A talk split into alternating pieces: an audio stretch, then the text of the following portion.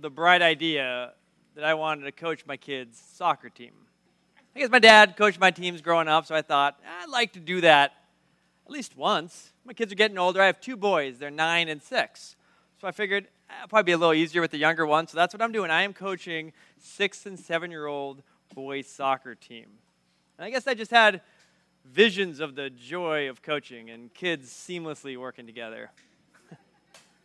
I don't know who came up with the phrase herding cats, but I'm pretty sure it was a boys soccer coach because I got I got kids going every which way. I got kids on defense that are going up trying to score. I got kids on offense that are standing back next to the goalie. I got one kid that just stands in the same spot and waves at his dad and maybe watches the birds go overhead. And that's about all I get out of him. Everybody wants to do their own thing.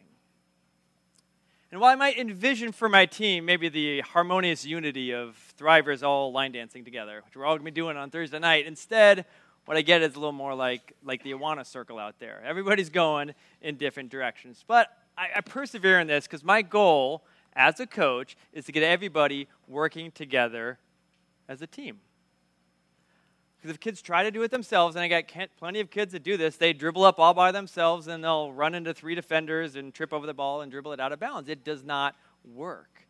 But if each part does its job, if the defenders take, step up and steal the ball and pass to the midfielders, and the midfielders dribble down the sideline, center to the forwards, and the forwards score a goal, which happened once, hey, that's a great thing. Got to have teamwork. This is a team sport, and you've got to work together to be successful.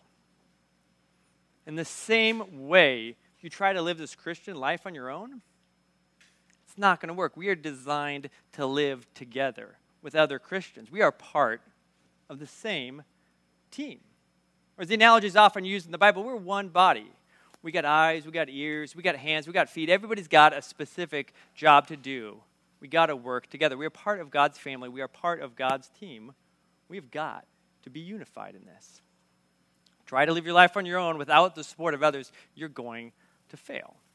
We need to start living our life as God's designed us to live as a family and as a team. And that means you're going to have to start setting your own interests, set your own desires aside, and do what's best for the team. And that means you're going to have to work hard to promote unity in the body of Christ. So that's our topic tonight. Let's go ahead and turn to our passage in Ephesians chapter 4.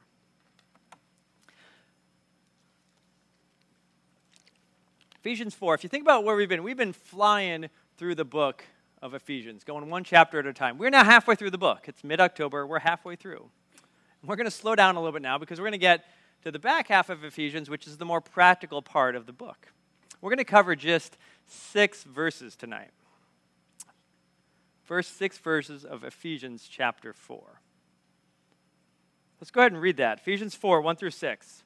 It says, I, therefore, a prisoner for the Lord, urge you to walk in a manner worthy of the calling to which you have been called, with all humility and gentleness, with patience, bearing with one another in love, eager to maintain the unity of the Spirit in the bond of peace. Verse 4 There is one body and one Spirit, just as you were called to the one hope that belongs to your call one Lord, one faith, one baptism, one God and Father of all, who's over all and through all and in all. Look back at the beginning of that passage because it starts with a very, very important word. It starts with the word therefore. And if you remember your elementary school days, when you see the word therefore, you ask, what is it? What is it there for? It is there to connect the first half of the book to the back half, to the practical application, the theological foundation to the practical application. Paul is basically saying everything that we've talked about so far in the book of Ephesians, the, the call and election of God, how, how we're reconciled to God in one body, we, we got a new new, new identity in Christ. Everything we've covered. Well, now, now what am I supposed to do about it? And Paul's got something to say. He says in verse, middle of verse 1, he says, I urge you. Urge, this word, it's a powerful word. He said, urge, you know this is something that's important. He says, I urge you to walk in a manner worthy of your calling. Well, what's your calling? Again, it's everything that we've discussed so far in the first three chapters. When you see words like urge, you see words like calling, you know that this is something important. This is a command, this is a core requirement of us as Christians. Okay, well, great. How are we supposed to live according to our calling? Well, that's the rest of the book of Ephesians, but the very first thing he gets to is you need to start living in unity with your brothers and sisters in Christ. That's right where he goes in verse 2. Living with humility and gentleness and patience and love. In verse 3, eager to maintain the unity of the body. And remember the context here. This is a command. This is something that is not optional. We're not called by God. We're not called to a private relationship with Him. We are called to live a life among other believers. We are called to live in unity with other believers. So let's get that down as a point, and then we'll explore it a bit further. Point number one you need to realize that unity is a requirement. Unity is how we walk in a manner worthy of our calling. This is a command. This is not optional. Paul is urging us, he's exhorting us to do this. And we'll talk a little bit later about how best we can do this, live in unity with others. But let's start tonight with just a simple acknowledgement that we are called as believers to live in unity. We are called to work, to walk side by side with other believers. And in fact, if you're not living in unity, you're not obedient to God. And you can see this uh, if you just turn back two chapters to Ephesians chapter 2. Paul has already touched on this. Turn to Ephesians chapter 2. We're in chapter 4, back two chapters. Ephesians chapter 2, verse 13. Because Paul, he's talking in this, these verses about, about unity in the church, and he's talking about Jews and Gentiles getting together, having unity, and the same principles too today. We need to have, we need to have unity in the body. Look what Paul says. And this is what he's referencing in these verses. Ephesians 2, verse 13 says, But now in Christ Jesus, you who were once far off have been brought near by the blood of Christ. And he himself is our peace, and, and he has made both of us one. He's made Jews and Gentiles one. He's made all of us one in the church because he's broken down in his flesh the dividing wall of hostility. There shouldn't be hostility among us as believers. By abolishing the law and commandments expressed in ordinances, that he might create in himself one new man, one new body, united in the place of the two, so making peace. Well, how does he do that? Verse 16. He might reconcile us both to God in one body through the cross. That's how it's done. Thereby killing the hostility. God has gone through great lengths to make us one body. And his command, his requirement, is that we live like that, united as a church. And that's why fights and quarrels are such a departure from what God's called us to do. Because when we have a fight, when we have a quarrel, we have disunity. Something has broken that unity. I mean, think about the last fight you had with your spouse. I've been told from time to time husbands and wives fight. I don't know anything about that, but that's what I've heard. And think about that. If it, last time you fought, last time you've had harsh words, did you have afterwards just this profound sense that something's just not right in your relationship? There's a, there's a disruption in the unity between a husband and a wife. Thought back to a few weeks ago. It was the, uh, the Wreck It Ralph movie night. And uh, I was coming from soccer practice with my six year old. And my wife, she was sick. She wasn't at the retreat, so she was coming with the other kid. We met here at church, and this is just mass chaos. People everywhere, kids bouncing off the walls, candy everywhere. And uh, I don't know what happened, but you know it was hectic, and a couple harsh words were exchanged, and then she left, just like that but I felt it right afterwards. You know what? Something is not right here. I had all the excuses in the world of why I thought what I said was right, but when it got right down to it, our unity in marriage had been damaged. Our relationship was not right, and it had to be fixed, and it needed to be fixed right away. And I looked up at the movie screen and I thought, well, shoot, if Wreck It Ralph and Fix It Felix can reconcile, well, then so can we. And I texted her right away, and I apologize. I did not let time go by. And we in the church need to commit to doing the same thing. If you've got an issue, if you've got a, a quarrel with someone, don't let time go by. Fix it right away. Live in unity with others. This is a requirement of God, this is a command of God. Let's take this seriously. Okay, unity is command. I got it. But I got a question. So, how do, how do I actually do this? Though? How do I make sure that I'm building? How do I make sure that I'm fostering unity in my relationships? And I'll tell you how to do that. You need to start considering them, consider their interests first. It's natural for us to put ourselves first. That's who we are at our core. We are, we're, we're sinful, we are selfish, self centered people. So you're going to have to fight that instinct. You're going to have to fight your most basic selfish instincts and put others first. I mean, you're going to have to work hard at this.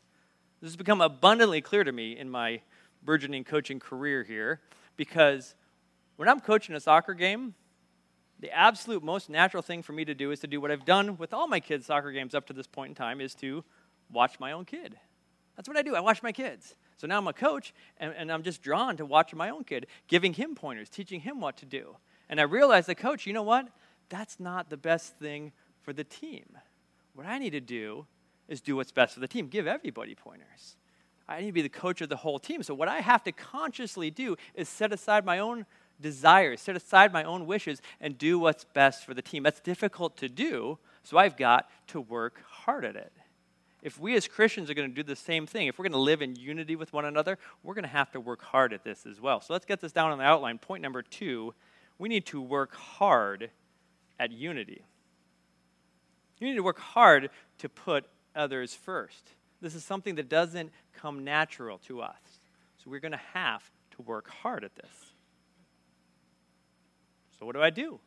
Well, the great thing about our passage tonight is we get right into it in verse 2, lists four things, four qualities, four traits that will enhance our unity and our relationships. Four things that if we work hard at them, it's going to help us live more effectively for one another. Four things in this verse, and we'll go through each of them in turn. For pointy finger lo- lovers, I've got pointy fingers on the outline here. The first one is humility. Got to work hard at humility if you're going to have unity in the body.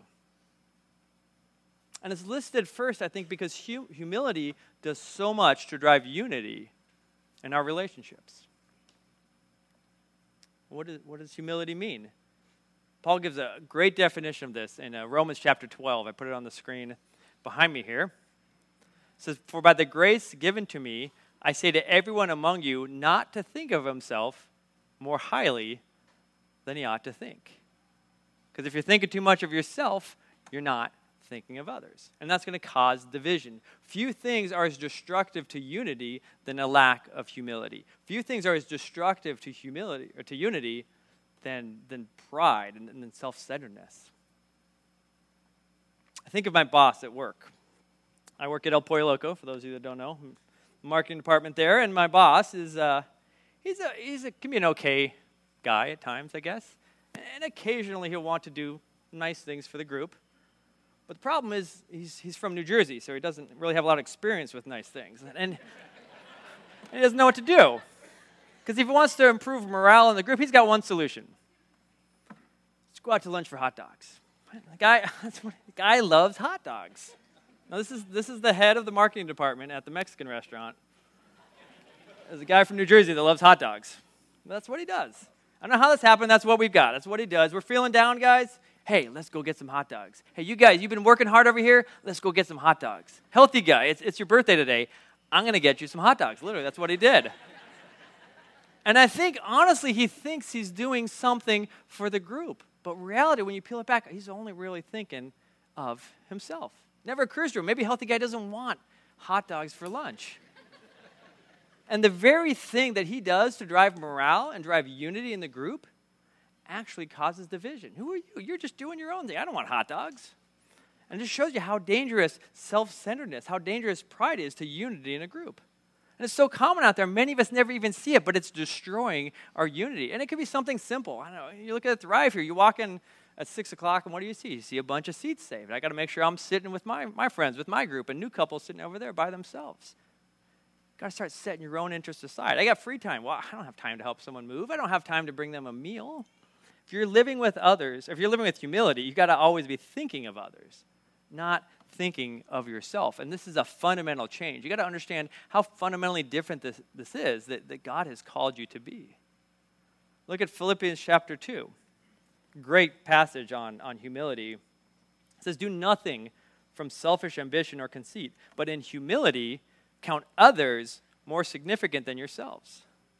Well, how do I do that? Well, let each of you look not only to his own interests, but also to the interests of others. That's what Jesus did, setting aside his life, dying on the cross for our sins. We got to commit to following Jesus' example. We got to commit to thinking of ourselves less and start taking the needs of others a lot more seriously. That's humility. But there's a second trait listed in our verse, and that is gentleness got to work hard at gentleness. It's a trait that's often translated meekness. Basically, it's the opposite of rudeness, the opposite of harshness. Now, when a lot of us, though, when we hear meek, we think weakness.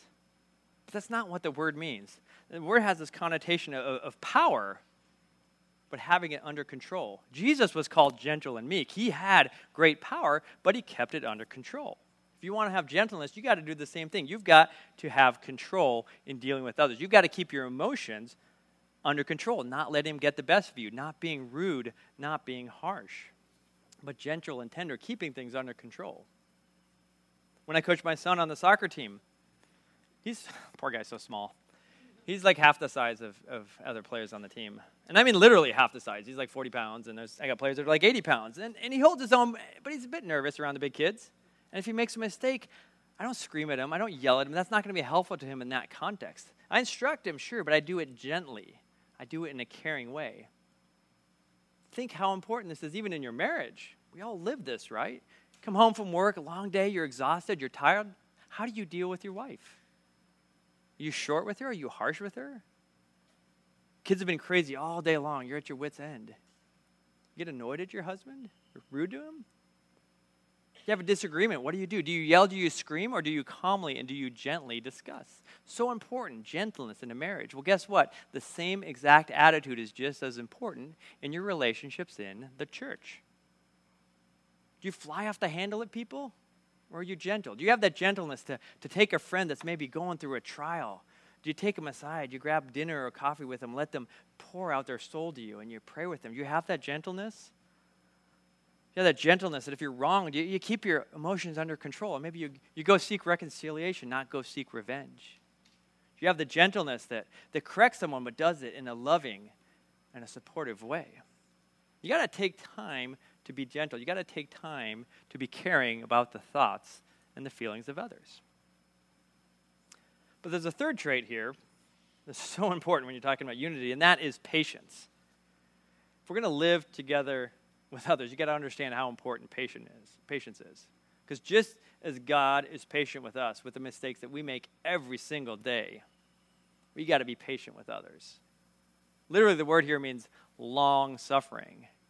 You got to be patiently living with the faults and with the sin of others, knowing why? That God is patient with us. How well does your marriage work without patience? Not that well. Not going to work in the church without patience either. And there's a fourth trait that's very, very closely linked with patience, and that trait is love. See that listed at the bottom of verse 2 there. And love, the, the Greek here is, is agape love.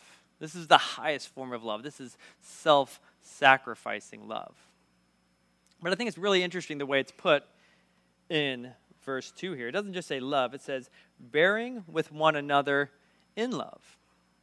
Bearing with one another. The idea is that you're looking past the faults, the quirks of others, and you love them anyways. Let's face it, we all have things that irritate us, right? Even our lovely spouse sitting right next to us. Let's be honest, there's, there's things about them that, that irritate you, is there not? And I hate to break it to you, the reverse is true. There's things about you that irritate them, and whether it's putting the knives in the dishwasher pointed up or putting the orange juice back in the fridge with like one nanometer left in it. And the question is, how do you respond to that? Do you bear with one another in love? If you know me, you know I'm, I'm the type of person that, uh, uh, let's be honest here, I, I like to clean up. I want things organized. And my poor wife, I must be miserable to live with.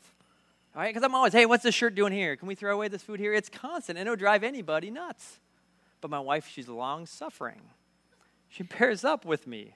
And get organizers get a bad rap because we're always blamed when anything's ever lost. Not always our fault, but that's not the point. Sorry. That wasn't in the notes. It's what my wife does because I'm her husband. I'm family. And you know what? Our marriage is a lot more unified as a result because she bears with me in love. Think about those great words you said to your spouse at your wedding. What did you say? was in sickness and in health, in better and worse. You still mean that today? When you're tired? When they're irritating you? When it's hard, you have to decide to love them. And Paul's saying the exact same thing is here is true in the church. You got to love your brothers and sisters in Christ in that same patient, in that same sacrificial way. And if you can do these four things, if you have humility and gentleness, patience, and love, you're going to be unified as a church body. And the great thing is, we don't even need to create that unity. It is already there. Look back at verse, let's look back at verse 3. It says, eager to create the unity of the Spirit. You see that? Underline create there. You see that? What does it say? Maintain. God has already put it there. All we need to do is maintain it. But it's, it's not going to come naturally. We've got to work at it. This is self sacrificing. That's why verse 3 says eager. You got to be eager about it. A lot of translations say you got to make every effort at it. You got to be working at unity. That means you got to find ways, each and every way, to display these characteristics. That means you should start every day praying to God God, show me how can I be patient? How can I show love? How can I show humility? How can I show gentleness in my relationships? You got to be praying that every day. And then you got to go out in your day and you got to be looking, actively looking for the opportunities that God gives you, taking advantage of them. You need to work hard at unity. Work hard at it. You might say, okay, we've been discussing how hard all of this really is. How it's going to go against our nature to be so, so self sacrificial, to have the unity that's required. But I got good news for you. Verses 4 through 6 are going to going to help us out here a little bit because these verses are going to list a whole bunch of things that we share in common with other believers. Let's look at them again. Verse 4 through 6 it says, There is one body and one spirit, just as you were called to the one hope that belongs to your call one Lord, one faith, one baptism, and one God. We are all part of the same family here. And it's helpful to know, isn't it? We're not strangers. We're brothers and we're sisters in Christ. We're family. We have so much in common. And that could be a strength. That can be an advantage as we live out our Christian relationships. But we have got to strengthen those relationships. We have got to deepen those relationships. So, point number three on your outline we need to invest in your family. You want to have unity in the family? You have got to invest. Before we talk about investing, because we're going to get there, first I want you to appreciate how much we really do have in common with one another. I mean, as you look at these verses, you're going to see seven things that all start with the word one. One faith, one Lord. Seven things that all start with the word one. And really, that's what unity means. Unity means a state of oneness. The same Greek word feeds one and unity. That's what unity is all about. So, in a little graph, I'm going to put it on the uh, screen behind me, and you're going to see hopefully uh, how all this builds to unity that we have as believers. Let's look again through these three verses. Starting out with first, there is one body. There's one body. We're all part of one universal church. And we're all here tonight as part of the local church, which is really just an extension of that universal church, as God commanded us to do. We got one body. And beyond that, we got one spirit. In Paul's day, people were chasing after all sorts of different spirits. They thought there were all sorts of them. Not us. We got, we got one spirit. We got the Holy Spirit that dwells in us. We belong to one another in the Lord. We got one spirit, and we got one hope. We got one hope in the return of the Lord, and we look forward to that with eager expectation. One day when all creation is going to bow before Christ, and every rebellious thought, and every rebellious attitude, and every rebellious person is going to bow under the headship of the Son, and we're going to live with Him forever. That is our hope.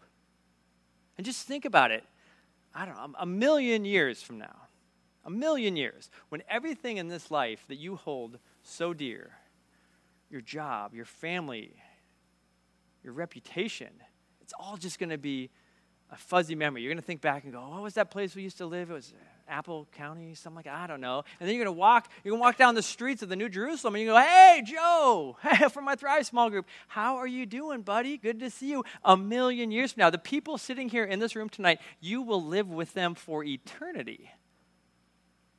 I mean, there's a sense of joy. There's a sense of unity that should bring us together. It's a sense of unity that the world will never understand. We have one hope.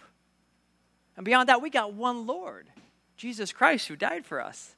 Again, the world's got all sorts of things that thinks it's Lord, right? Kids and jobs and family and money and respect. The world is running all sorts of different directions. Not us. We got one Lord, Jesus Christ. We're all serving the same Lord. How can we not have unity? How can we not be living together and getting along? We got one Lord. We got one faith, one settled body of truth. We got seven things listed here in these verses, and those things aren't even comprehensive. We got things beyond that, things like the death of Christ on the cross, his resurrection, forgiveness of sins. We have unity. We all agree on these things. And sure, there's some minor disagreements here and there, but we've got unity in the faith. Verse goes on, verse 5 1 baptism. Likely water baptism Paul's talking about here, but it harkens back to the spiritual baptism that it symbolizes. The point here is we are all going through the same outward sign showing us showing the world that we are united in Christ. You are united with other believers. We got one baptism. And finally, we've got one God. Verse 6 says, One God and Father of all, who's over all and through all and in all. Got one God who's sovereign over all things. And he works through all things, accomplishing his purposes in us. And he dwells in all of us through his spirit. We got an intimate relationship with him. I mean, look at that list one body, one spirit, one hope, one Lord, one faith, one baptism, one God. The unity we have as Christians is far deeper than anything else out there. So much in common now, so much in common for eternity. And we all feel it, don't we? Think about the relationships, the friendships you have with other Christians versus those you have with non Christians. How much deeper, how much more significant are those relationships with other Christians? And while we, as Christians, we have so much in common, the world's moving away from us with each passing year, and it's moving away from us fast. I used to worry what kind of world my kids and my grandkids would grow up in and what kind of persecution they'd face decades from now. Folks, this is not decades away. This is happening now. This whole moral revolution that's going on is just radically changing everything at a pace no one expected. It was just seven years ago. I had to look this up. It was just seven years ago that the liberal state of California voted to define marriage between a man and a woman. That was just seven years ago. It's just, you don't have to go back more than two or three years where most politicians of either side of the aisle were against same sex marriage. And now, blink of an eye, it's everywhere. Not only that, you got people, you got owners, owners of bakeries that are refusing to serve cake at a gay wedding, and they're, they're getting sued. They might be getting tossed in jail. And this is just the tip of the iceberg. There was an article in the New York Times recently talked about this uh, event planner over in New York City. And this event planner refused to do business with a Christian organization. I'm not going to do it. And here's why. This is, this is a direct quote. It said they were very anti-LGBT, and I found that very unnerving. So they just refused to do business with them. And guess what? Nobody had an issue with that. The issue if the, if the bakery doesn't serve cake at a, at a gay wedding, even if they're serving them in their store, that's an issue. But they're not even serving the, the Christians at all because, because of that issue. And nobody cares. I mean, we're at a point where the logic doesn't even make sense anymore. Persecution is coming, folks. And how are you going to stand in the face of it when it comes for you? And if you're living for God, it will come for you. The lion attacks the sheep that's standing all off by itself. First Peter tells us we got an enemy that, that prowls around like a roaring lion looking for someone to devour. You've got to band together. We have got to stand together as Christians. You try to face it alone, we're going to fail. There's strength there's strength in relationships.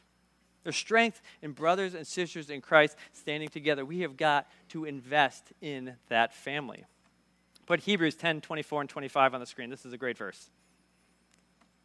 It says, Let us consider how to stir one another up to love and good works. Not neglecting to meet together, as, some is, as is the habit of some, but encouraging one another, and all the more as you see the day drawing near. This should be a description of us. Let's thrive, spurring one another on, meeting together, and more and more as you see the day approaching. We've got to be investing in our Christian relationships. The best friends you have on this planet should be your brothers and your sisters in Christ. You need to take advantage of Compass Bible Church. You need to take advantage of Thrive. This room, people in this room tonight, this is the gift of God. This is a resource for you, your small group. You got to be hanging out with them every single chance you get. Thursday nights, accountabilities, you name it. We got Thrive Ministries. We need people. We still need people to help serving food each Thursday night. We still need people working back in the tech booth. Ah, a chance to serve my family? You bet. Someone needs to go to partners? I'm there. I'll take somebody through partners. Thrive Hoedown on Saturday or Sunday night? Hanging out with my Christian friends, developing relationships, I'm there. There is nothing better than that.